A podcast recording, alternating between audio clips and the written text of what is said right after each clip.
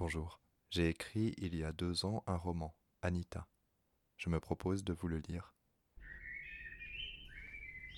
Épisode 14. Alors, comme ça, c'est toi qui as tout déclenché? Jeudi soir. Muguette écoute Christopher raconter son intervention de tout à l'heure, avec les rats et la femme sans bras. Muguette s'ennuie. Son mari l'emmerde et elle trouve ses fils bas de plafond. Pas que ce soit une intellectuelle non plus, mais au moins, elle, avant son cancer, elle était curieuse. On ne pouvait pas l'arrêter. Si elle voyait un reportage à la télé sur une exposition ou un village à visiter, elle faisait des pieds et des mains pour y aller. Christian ne pouvait pas dire grand-chose, il était militaire à cette époque, souvent en mission. Elle faisait attention à l'argent, elle était économe, elle rognait sur les gâteaux des enfants, sur les produits de maquillage, pour se permettre au moins une sortie par mois. Une sortie par mois pendant une quinzaine d'années, ça en fait des visites. Elle n'emmenait que rarement les garçons. Ils lui gâchaient le plaisir, impatients, posant des questions idiotes, jouant à se battre. Elle aurait pu les intéresser, leur apprendre la curiosité, mais ça aurait signifié moins de plaisir pour elle. Et ça, ça n'était pas envisageable. Muguette a toujours été une femme énergique et secrète. Depuis son cancer à multiples rechutes, elle se contente d'être secrète.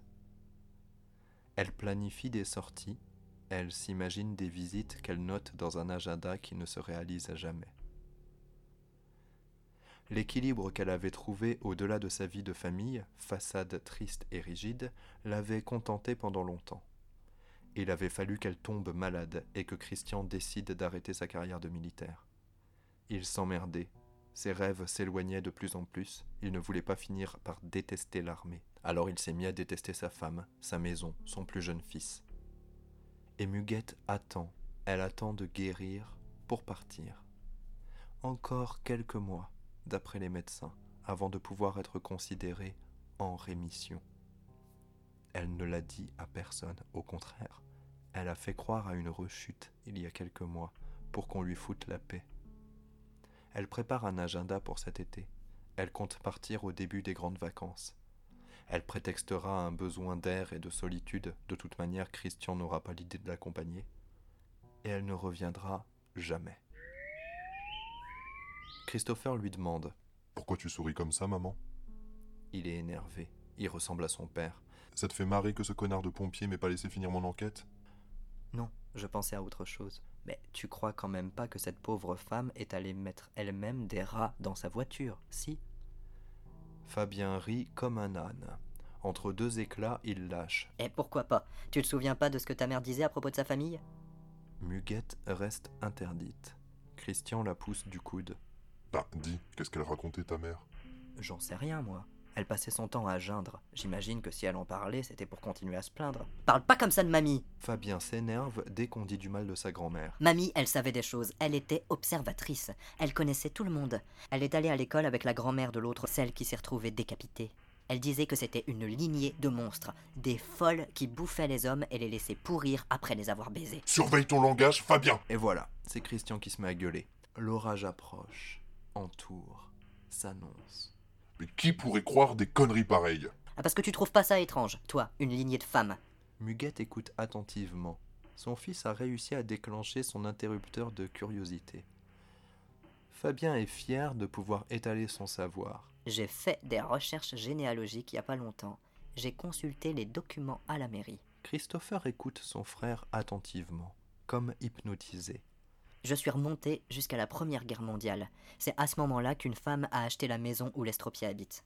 Là, elle a accouché d'une fille, et sur l'acte de naissance, il y a mention père inconnu. Sûrement une bonne qui s'est fait enfiler par un bourgeois. Personne n'a dû faire gaffe. Cette fille grandit, et quelques années plus tard, elle a elle-même une fille. Toujours pas de mention du père. C'est avec elle que mamie a été à l'école. Elle dit que c'était une vraie folle, Personne lui parlait à cause de son origine incertaine, et pour se venger, elle se promenait la nuit dans la ville et jetait des œufs aux fenêtres en hurlant. Puis, c'est la deuxième guerre, et la mère de cette fille disparaît. Personne ne sait ce qui s'est passé, mais comme c'était la guerre, mamie croit qu'elle a été tuée par des habitants après qu'un enfant est mort. Mais bon, c'est pas vérifiable. La guerre se finit et la folle accouche d'une fille. Là, tout le monde se dit qu'elle s'est fait troncher par un boche, alors on la tombe. Ça la fait virer cinglée et elle se met à boire comme un trou, à se balader à moitié à poil et à se taper tous les poivres du coin. Mais jamais elle ne retombe enceinte. Sa fille, elle, elle est plus discrète. Elle fait pas de vagues, même si elle s'en prend plein la tronche par les autres à cause de sa mère. Et d'un coup, voilà qu'elle a grandi et qu'elle se retrouve enceinte aussi, très jeune. Elle accouche, encore une fille. Et encore une fois, père inconnu. À ce moment-là, il y a des bruits qui courent. Elle aurait eu une histoire avec un homme marié, quelqu'un de la famille de la bijoutière, son oncle. C'est un scandale, d'autant que la gamine lui ressemble, elle est blanche comme lui, un vrai cachet d'aspirine, parce qu'il était albinos, ça crevait les yeux. Un jour de marché, elle fait ses courses avec sa mère folle alcoolique et son bébé tout blanc. Et là, elle tombe sur la femme officielle de l'albinos. Elle s'en prend plein la gueule, un vrai lynchage. Alors, et c'est de source sûre parce que mamie y était, l'alcoolique se met à poil en psalmodiant, le bébé tout blanc pousse des cris comme on penserait pas qu'un bébé peut en pousser, la jeune femme tombe, évanouie. Ça fait un choc à tout le monde, forcément. Alors quelqu'un qui bossait pour la famille de bourgeois dans le manoir arrive à toute allure, annonce que le monsieur s'est suicidé en foutant le feu. Tout part en fumée. C'est à ce moment-là que la famille de la bijoutière a quitté la ville. La bijoutière, elle est revenue que bien plus tard, quand elle a été mariée au banquier et qu'elle a fait taper la grande maison près de la mairie. Bon, à partir de ce moment-là, tout le monde décide d'ignorer la famille des filles mères. Mais personne ne tente plus rien contre elle, forcément. Plus tard, l'alcoolique se tue dans un accident où la petite toute blanche, elle perd ses bras. Ce serait pas étonnant que ce soit un coup de la discrète. Elle aura voulu se débarrasser de sa tarée de mère et de sa fille qui lui rappelait des mauvais souvenirs, mais elle n'a pas tout à fait réussi. Il paraît qu'elle est morte d'une crise cardiaque quand sa fille sans bras lui a annoncé qu'elle était enceinte, mais ça, on peut pas vérifier. En même temps, il y a de quoi faire une attaque. Qui voudrait se taper une femme sans bras Christopher et bouche bée. Même Christian s'est tu. Muguette, qui aime les histoires, a une question. Mais pour la gamine, c'est marqué quoi dans l'acte de naissance vis-à-vis du père? Ben, ben là, il y a un nom. Karim quelque chose, un, nom arabe, pas du coin. J'ai fait des recherches, c'est un type qui vivait à au bord de la mer. Il a mis les voiles avant la naissance de la petite, personne ne sait ce qu'il est devenu. Ben c'est quand même un sacré nœud de saloperie, non Cette famille? Fabien a les yeux exorbités. Il a fait ses recherches ces deux derniers jours parce qu'il savait bien que quelque chose ne tournait pas rond. Sa grand-mère lui avait dit de se méfier, et sa grand-mère était une femme fiable. Une énergie puissante le traverse et le maintient éveillé. Il a une mission. Il est fier de lui. Et content que la vipère ne l'ait pas mordu. Joe et Anita sont rentrées chez elles après avoir été conduites à l'hôpital. La voiture a été laissée sur le parking et c'est Sabine, l'infirmière scolaire qui donne un coup de main à l'hôpital en ces temps particuliers, qui les a raccompagnés chez elle. La route a été pénible et longue et la tentation grande de ne pas revenir dans la ville. Sabine n'a pas été vexée que Joe ne lui propose pas de dîner ou ne serait-ce que de rentrer quelques minutes prendre un thé ou un verre de jus de fruits. Elle-même ne sait pas dans quel état elle serait après avoir été attaquée par une horde de rats, et espère n'avoir jamais l'occasion de le découvrir. Pourtant, même si Sabine a du mal à se l'avouer, elle aurait aimé voir l'intérieur de la maison, discuter un peu avec Joe qui a l'air d'être une femme sympathique. Pourquoi? Pas par la curiosité qui pousse à vouloir découvrir comment des personnes secrètes décorent leur maison. Non. Joe est une femme mystérieuse, mais Sabine aurait surtout aimé entrer chez elle pour couper court à la tentation qu'elle a, comme tant d'autres, de voir en cette femme sans bras et aux cheveux si épais un être envoûtant et effrayant, qu'on aurait tout à fait imaginé préparer des poisons et avoir un vagin muni de dents acérées. Joe lui a dit quelque chose, une fois sorti de la voiture, qui finissait par jardin. Ça avait l'air gentil, mais Sabine n'a pas compris. Elle s'est contentée de sourire et hocher la tête. Elle a fait sa marche arrière un peu trop brusquement et a attendu par acquis de conscience qu'elle soit entrée dans la maison. Joe lui a même fait un signe de la main par la fenêtre. Ça aurait fait son effet dans un film d'horreur. Une femme qui fait coucou avec sa main en plastique un soir de pluie, avant d'aller affûter les dents en métal de son vagin homicide. En repartant, Sabine rit de son imagination idiote, pense aux affiches de films de vampires lesbiennes qui trônent dans sa chambre. Elle pense aussi qu'elle coucherait bien avec Joe si celle-ci avait ses deux bras. Elle pense ensuite à la dernière fille avec qui elle a fini au lit ce week-end, remonte le fil de ses conquêtes assez nombreuses. À force de remonter, elle pense à Samuel, le seul garçon avec qui elle soit sortie. On disait ça à l'époque, au lycée, on disait qu'on sortait avec un garçon. Il n'était qu'une façade, mais elle l'aimait bien, il passait des moments agréables. Elle n'a jamais eu le courage de lui dire qu'elle est lesbienne. Et pourtant, elle le croise souvent en ville, vu qu'il est lieutenant de police ici. Ce n'est pas tant une question de courage, mais juste de cœur. Elle n'a pas envie de le blesser, et elle sent que ça pourrait lui faire du mal. D'un coup, un éclair zèbre le ciel noir, le tonnerre vrombit et un frisson la glace en même temps que son lecteur MP3 change de piste dans le court silence entre deux chansons. Une peur irraisonnée s'empare d'elle. Elle sent la peur sourdre en elle, tapie derrière sa colonne vertébrale, se rétractant pour mieux l'envahir, maligne et affreuse. Il faut qu'elle quitte la ville. Cette certitude la traverse. L'orage qui éclate est dangereux. Elle risque sa vie. Elle risque sa vie sans savoir d'où vient la menace, sans savoir même pourquoi elle pense ça avec autant d'aplomb. La sensation d'être un gibier avant même que les premiers coups de feu retentissent. Une sueur froide et gluante perle sur son front. Ses mains sont moites. La musique semble hurler maintenant dans l'habitacle et elle n'arrive pas à décrocher les mains du volant pour l'éteindre. Elle voit mal, malgré les essuie-glaces qui sont à la vitesse maximum. L'odeur de l'orage envahit la voiture. Ça sent trop fort, trop moite, elle suffoque. Elle jette des regards dans le rétroviseur arrière, persuadée subitement que quelqu'un est assis sur la banquette. Derrière elle, quelqu'un ou un animal enragé, prêt à la mettre en pièces. La pluie redouble, tonitruante. Il faut à Sabine beaucoup de volonté pour emprunter les rues qui mènent à son appartement plutôt que de rejoindre le seul point de sortie de la ville. Elle essaie de se maîtriser par paliers. Elle ne peut pas partir comme ça, sans un minimum d'affaires. Cependant, tandis qu'elle s'approche de son immeuble, le seul immeuble de toute la ville dont on se demande bien pourquoi il a été construit, ses organes se tassent contre sa peau, poussés par un vide qui creuse l'intérieur de son ventre par à-coups violents et froids. Quand Sabine sort de sa voiture, elle se rend chez elle au pas de course, avec la sensation d'être poursuivie.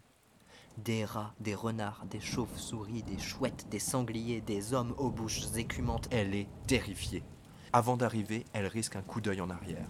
Une silhouette se dessine qui tend le bras au-dessus de sa tête, plantée comme si de rien n'était sous la pluie, et lui fait un coucou ample et effrayant. Elle a du mal à ouvrir sa porte, les clés lui glissent des mains, l'eau goutte de ses cheveux et s'engouffre dans ses yeux écarquillés par une peur brutale. Une fois chez elle, elle fait tomber bien des objets en attrapant ce qu'elle estime être nécessaire et en remplissant son sac de voyage. Le tonnerre gronde terriblement, accompagné d'éclairs puissants qui donnent vie aux affiches de vampires pour quelques millièmes de seconde. Sabine crie à chaque trait de lumière, à chaque roulement de tambour, son cœur toujours sur le point de se décrocher. Et une voix dans sa tête de plus en plus lointaine, sarcastique. Mademoiselle se prend pour le centre du monde. Es-tu si importante, Sabine, qu'une tempête décide de t'éliminer, toi? Debout, au milieu de la pagaille qu'elle a semée, le sac trop lourd lui déchirant l'épaule, elle sourit tout de même. Elle est prête à partir. Elle sort de l'immeuble. La silhouette qui l'a saluée un peu plus tôt a disparu. Elle a sûrement rêvé. La pluie est fine, mais elle a à peine le temps de faire quelques pas qu'elle sent les gouttes devenir plus grosses, plus nombreuses, plus lourdes.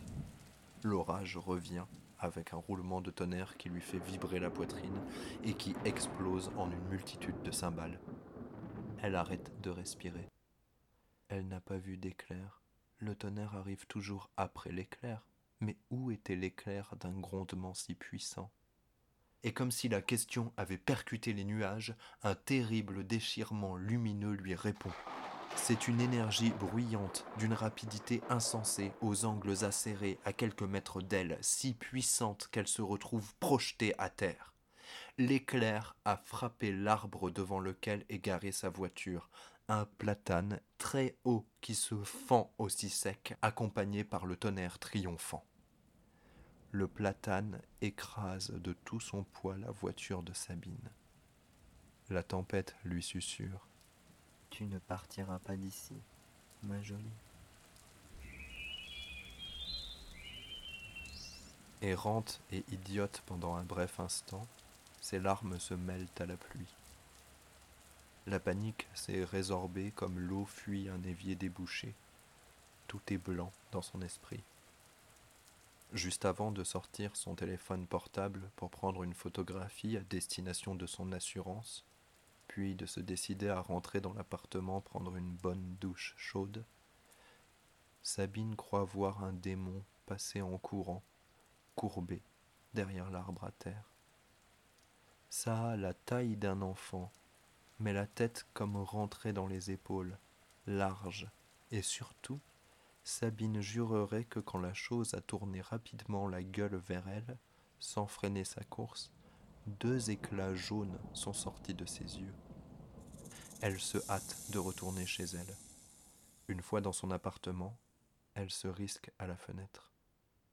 La silhouette est de retour. Pas le monstre aux yeux lumineux. Une silhouette de la taille d'un homme qui se dépêche sous la pluie. Au milieu du parking, la silhouette trébuche et tombe lourdement. La personne se remet en marche, difficile, elle boite. À ce moment-là, un fracas insensé lui parvient de la nationale. La personne qui boite sous la pluie se dirige à contre-coeur vers la nationale, d'où le bruit est venu, comme pour vérifier quelque chose. Elle disparaît derrière les platanes. Sabine reste plantée là de longues minutes. Puis la silhouette réapparaît et s'appuie sur un platane, sûrement pour se reposer. Elle lève le visage vers la fenêtre de Sabine, et celle-ci a un mouvement de recul. Quand elle reconnaît le visage de Samuel, il est trop tard pour qu'elle vienne l'aider. Un éclair s'abat sur l'arbre auquel il est adossé et le foudroie. Il tombe comme une poupée désarticulée. Sabine, le souffle court, la nausée au bord des lèvres, les yeux écarquillés d'horreur, se dirige lentement vers son lit et s'engouffre sous la couverture.